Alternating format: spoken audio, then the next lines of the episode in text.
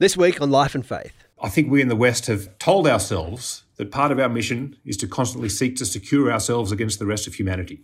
And I think it's been disastrous for our national health and well being and happiness. I think there's a real hollowness that we feel um, in Australia and elsewhere in the West as we're aware of the enormous harm that we're doing to vulnerable outsiders. But we've just somehow convinced ourselves that we need to do it for our own safety I think we need to really be wrestling anew with what we want to be as Australians. We have this sense that we've got to always say yes to every opportunity. And of course, in politics, there is a real tendency to be looking for the decision that gives you the media hit. Definitions of human nature affect who counts as human.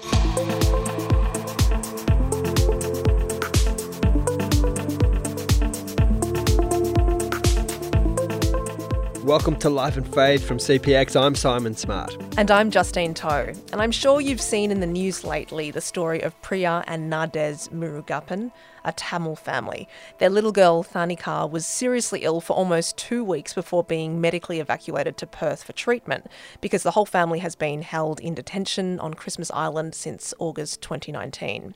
Now, photos of the young girl in hospital in obvious distress have struck a nerve with people.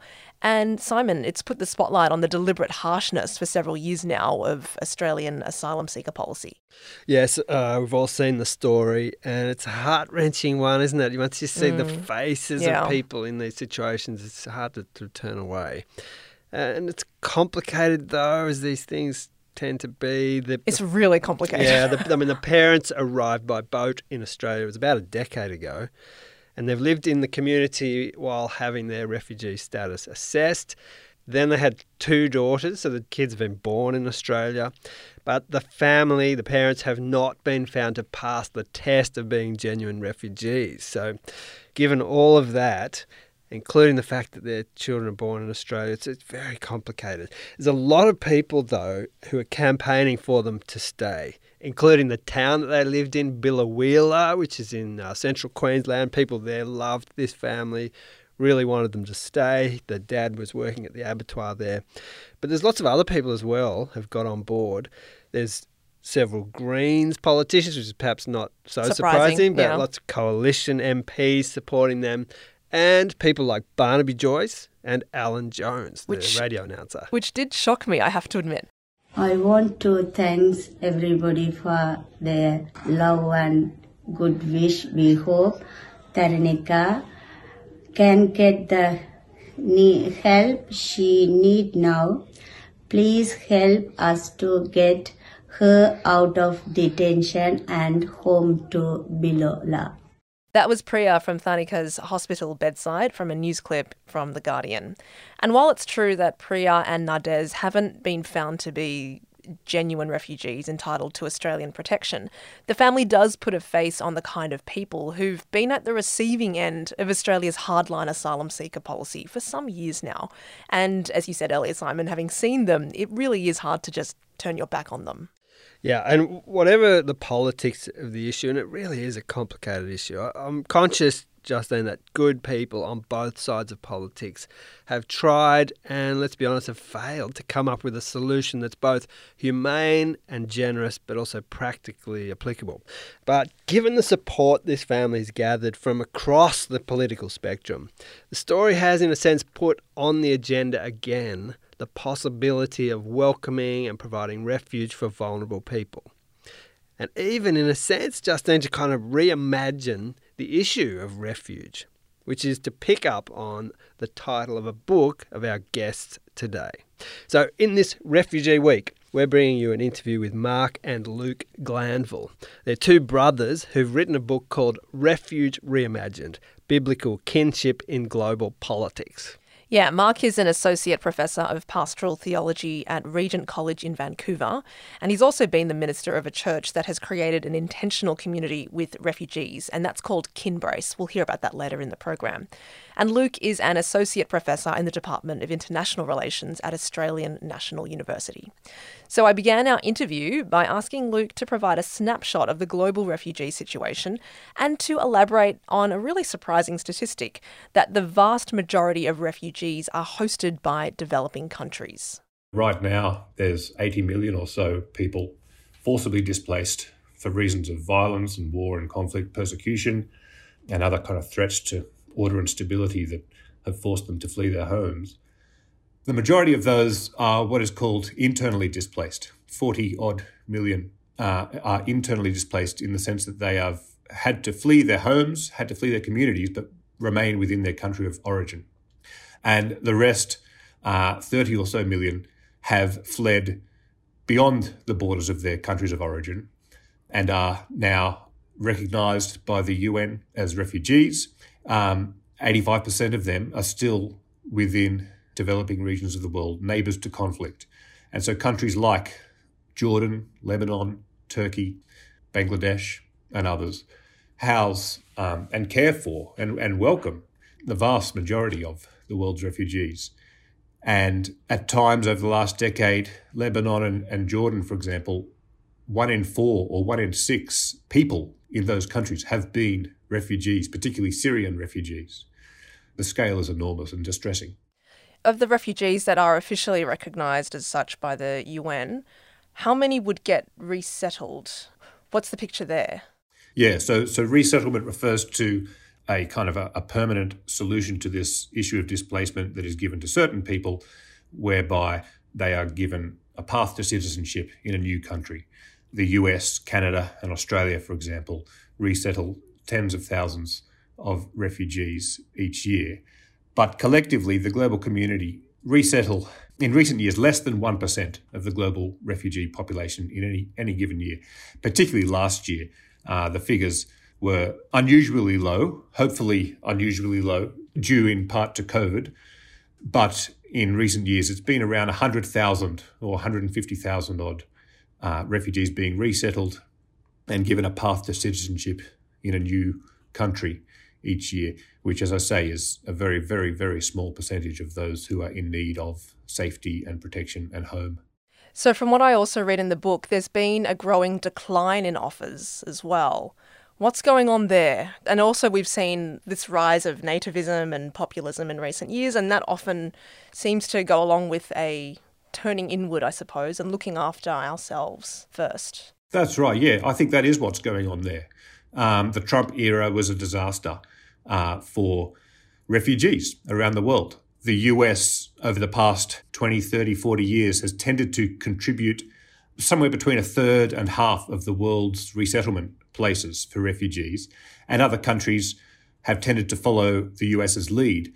And so when Trump, as president, drastically drew down um, the ceiling on refugee places from around 100,000 down to 15,000 or 12,000 in his final year, that uh, did uh, terrible things to the global total, but it also encouraged other states to draw down their numbers, knowing that their reputations weren't going to suffer. As a result, they could just point to Trump's lead. Well, let's not just roast um, the US for their mm-hmm. actions. What particular challenges does Australia face? I'm struck by this column that Waleed Aly, the political commentator, wrote in late 2020 that uh, a harsh border policy was key to stopping COVID, but you could also argue it was key to stopping the boat arrivals. So, what are those challenges that Australia particularly face uh, when it comes to reimagining the refuge and refugee issue?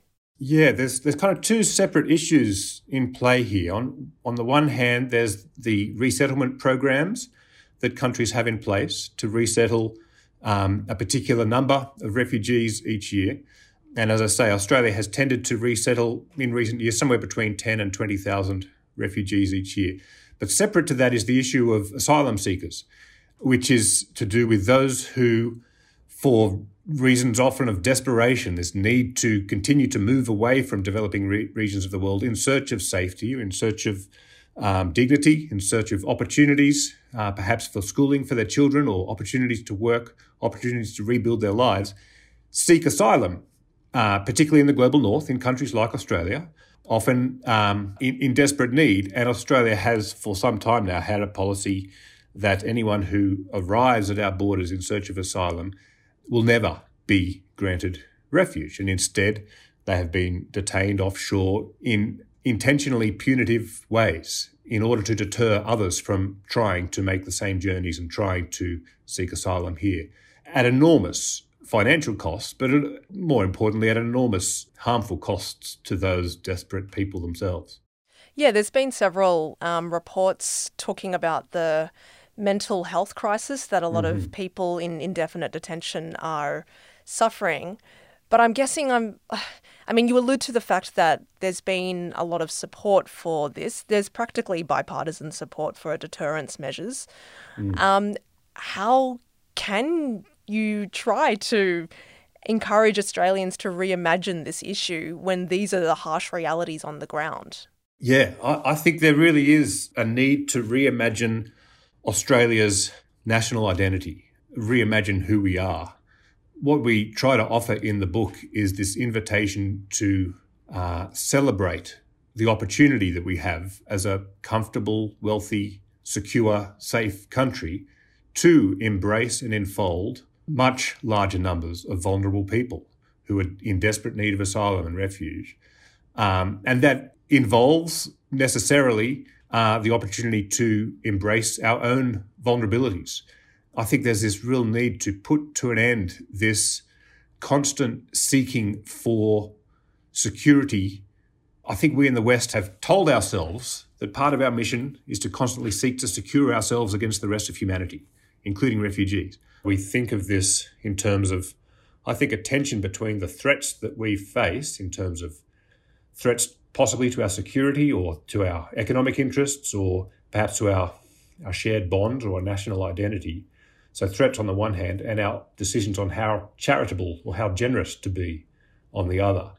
I think that's how we've tended to teach ourselves and to accept that that's the categories in which we do this thinking in terms of threats and in terms of, yeah, this discretionary generosity that we, we might, if we choose to, provide to um, vulnerable others. And I think it's been disastrous for our national health and well-being and happiness. I think there's a real hollowness that we feel um, in Australia and elsewhere in the West as we're aware of the enormous harm that we're doing to vulnerable outsiders.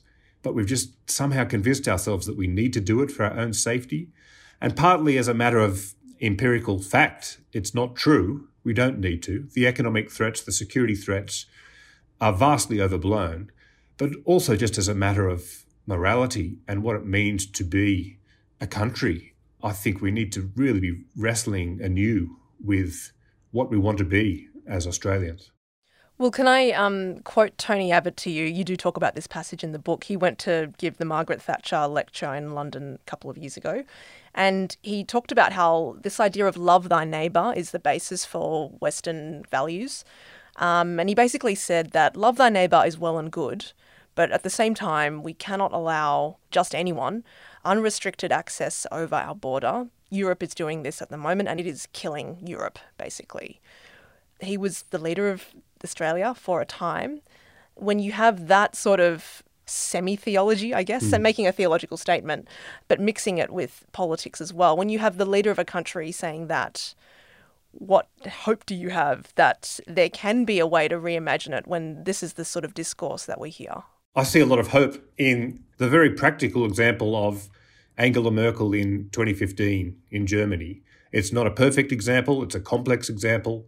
But in 2015, Angela Merkel opened Germany's borders to more than a million asylum seekers fleeing Syria and elsewhere, and did so with a message to the German people saying, We can take pride in this. We can be happy that we're doing justice and we're embracing vulnerable people who we have great capacity to care for and welcome. And you saw a really hopeful response from the German people as there was, for a time at least, a celebration of this opportunity to do good in community with each other, in solidarity with vulnerable people. As Merkel herself at times said, this is also an opportunity to make reparation in one way or another for some of Germany's past injustices. And there was, yeah, as I say, this collective celebration of the happiness and pride that Germany could take in that moment. That was um, that was complicated, though, right? Mm, it's a complicated example. Um, there were horrific examples of sexual assaults and other crimes committed by some of the asylum seekers. Overall, though, Germany's crime rates went down uh, from 2015 onwards, so that's worth pointing out. It was politically costly to Angela Merkel. There was a backlash. Not all of Germany was on board with this idea. But again, Angela Merkel survived politically. And I kind of, I tend to think if you're going to expend some political capital um, and suffer some political backlash, what better way to do it than caring for vulnerable people?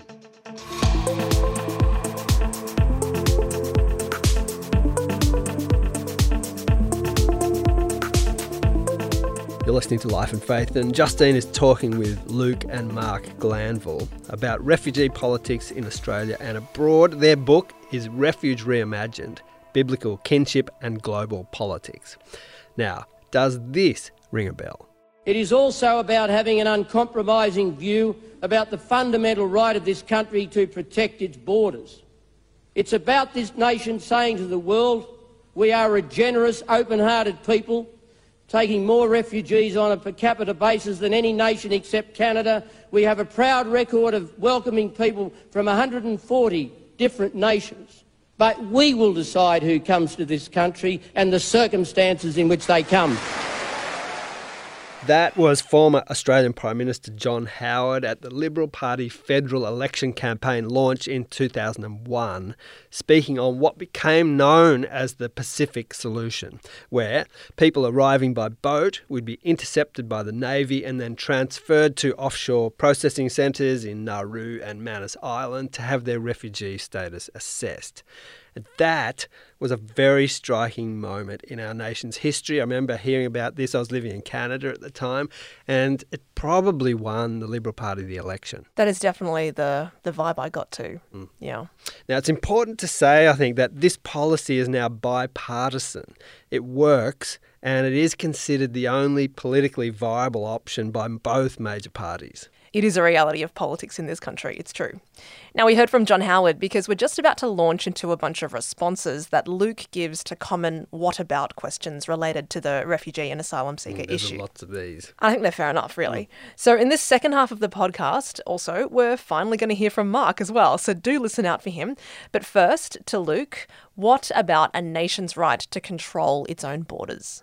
That statement by John Howard is appealing to a certain conception of state sovereignty.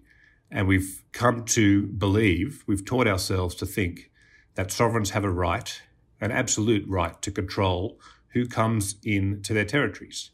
And it's important to realize that that is a human construction, a historically recent human construction, one that is um, not inherent in any meaningful sense to what sovereignty means. That the meaning of sovereignty, the rights and responsibilities of sovereignty, are for states to construct. And just because states construct sovereignty in one particular way doesn't mean that that is just.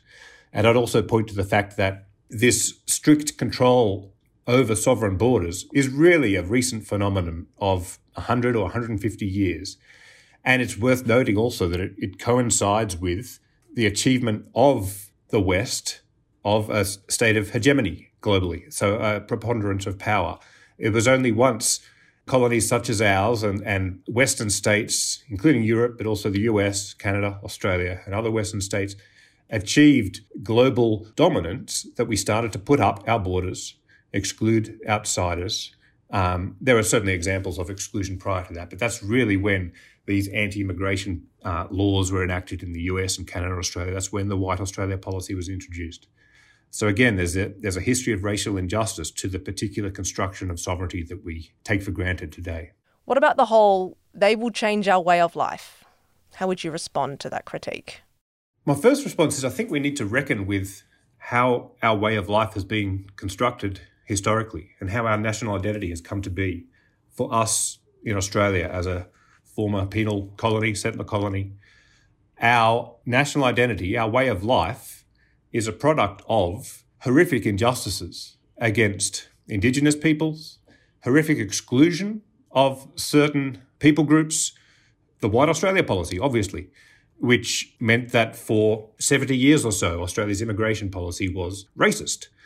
That's not the entire story, of course, but our national identity is in part a product of the past exclusion of others.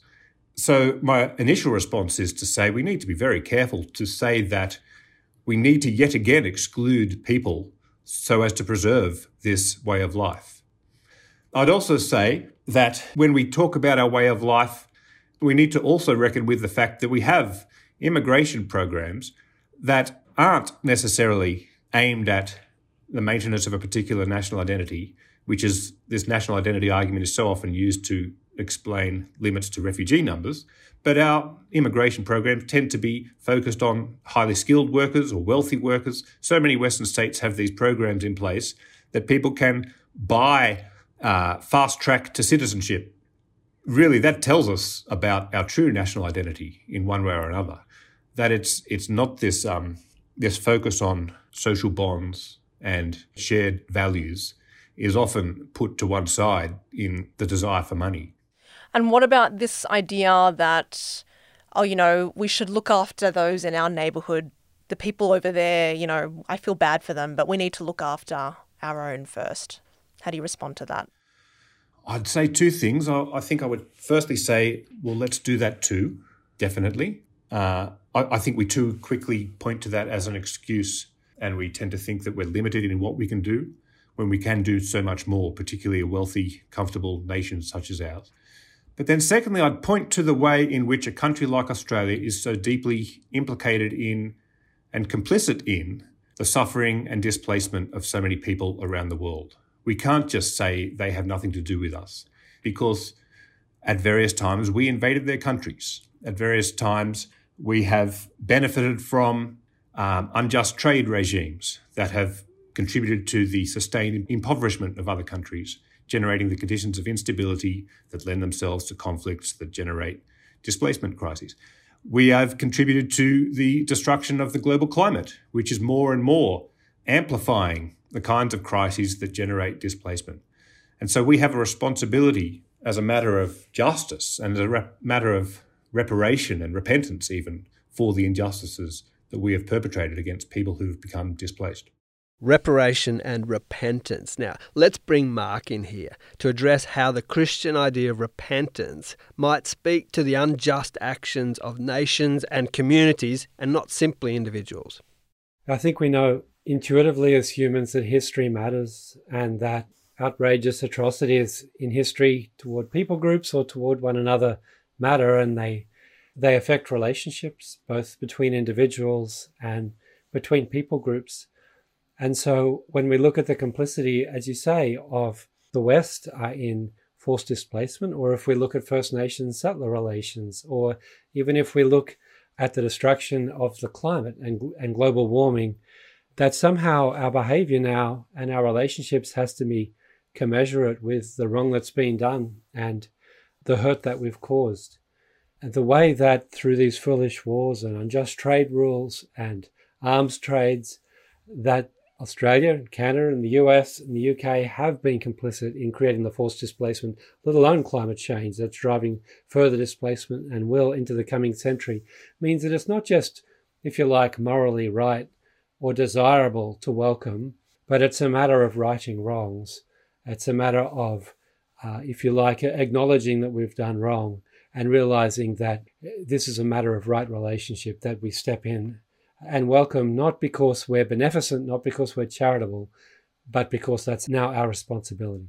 How do you then explain then that, particularly in some parts of the world, perhaps the US, perhaps Australia as well, Christians are sometimes seen as being on the right, and that often means that they are anti immigration and not wanting to let people in. If, if Christians have this theology of repentance, how, how do you explain or account for the fact that you've got Christians on both sides of this issue? Well, I think that our um, hyper individualized understanding of the biblical story and of the gospel, and our otherworldly understanding of the biblical story and the gospel, that kind of goes along the lines that the Bible and Christianity is all about individual souls being saved so we can go to heaven when we die. That has means that the sphere of community and the sphere of people groups and the sphere of history has been vacated by many Christians. And that's meant, I think, that things have rushed in to fill the gap. Um, social values that are in the broader society, such as nationalism even militarized nationalism in the US, uh, such as consumerism and under restraint, insufficiently restrained capitalism, has rushed in to fill the vacuum. I think that's where the problem lies. Yeah, and I'm struck that in the book you talk about how this is a spiritual challenge, and perhaps that's why you would argue that. Right, a spiritual challenge. And as for those who trust Scripture as the Word of God, we, we need to read Scripture aright. And we need to understand that the Bible is a story of God in Christ recovering God's good purposes for the creation.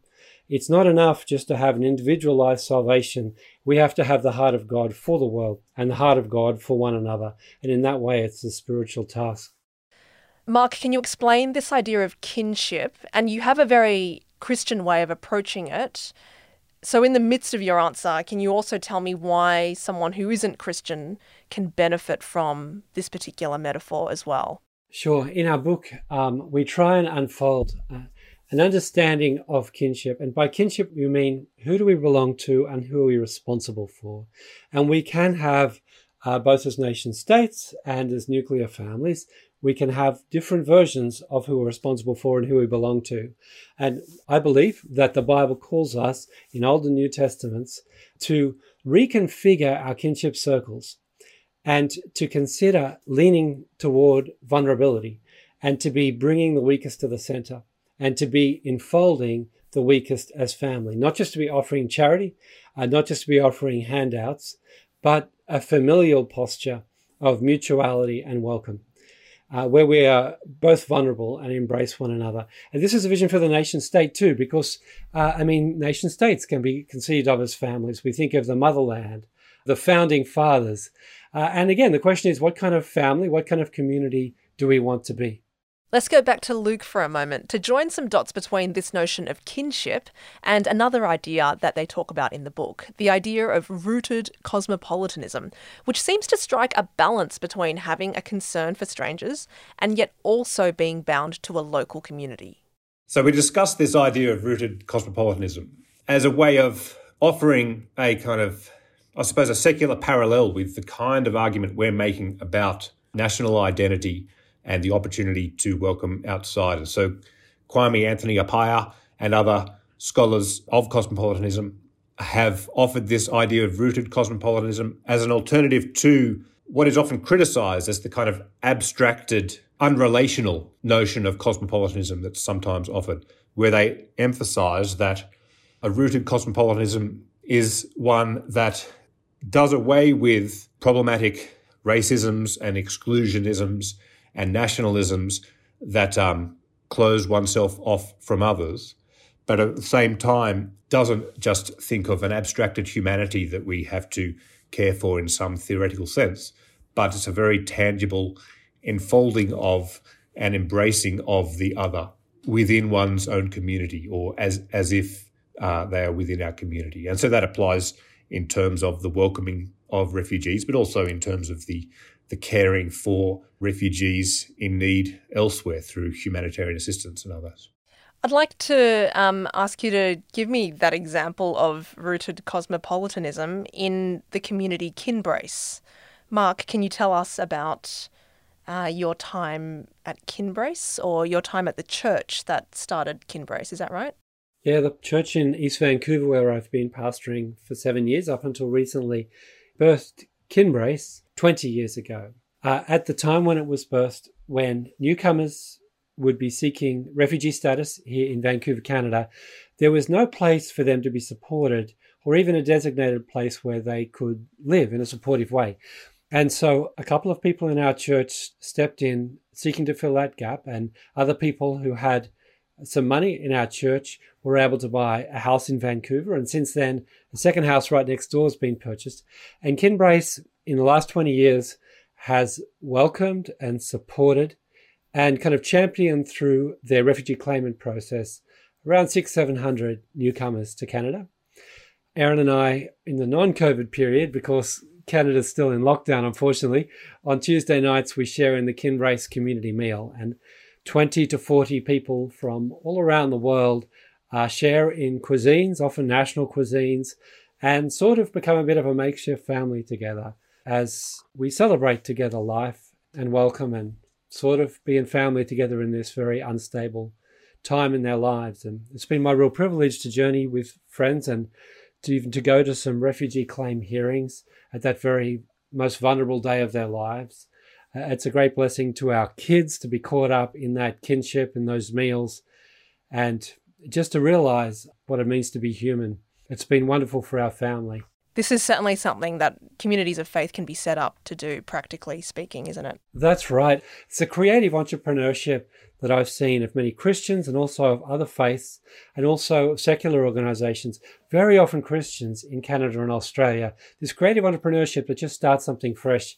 In our book, we tell the story of, of the amazing work of Ebony Birchall and Slater and Gordon in a class claim uh, on behalf of refugees in Manus Island tell the story of Jarrod McKenna's first home project, and Kinbrace is an incredibly creative activity too. I think that when our imaginations can be open wide, uh, that can be a prophetic act. That can be an example to a different way of being in community together.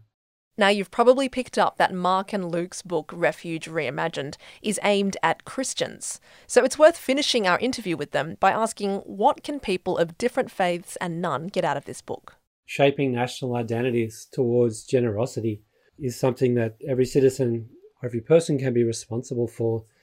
And I think that drawing deeply from a diversity of faith traditions is important within a nation state. I hope that those people who perhaps aren't Christ followers can find in the Christian tradition the generous heart of God and the love of God and the invitation to welcome the stranger on the basis of God's generous welcome of us, of humanity.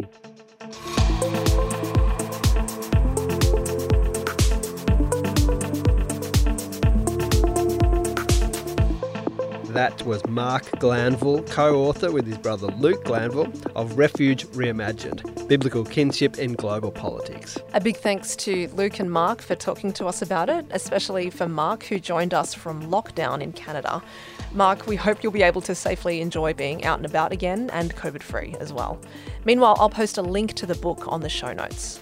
If you've enjoyed this episode, please do pass it on to someone you think would get something out of it too, or leave us a rating or review wherever you get your podcasts. It helps others discover our show. Also, please consider supporting the work of Life and Faith. Our aim is to host generous conversations about faith and belief in contemporary life connecting religion to everyday experience and the pressing issues in our world. Search for Life and Faith podcast to find us and then hit the support button to make a donation. All donations over $2 are tax deductible. We're going to be taking a break over the next two weeks to prepare more great content for Life and Faith, so we'll see you back in mid July.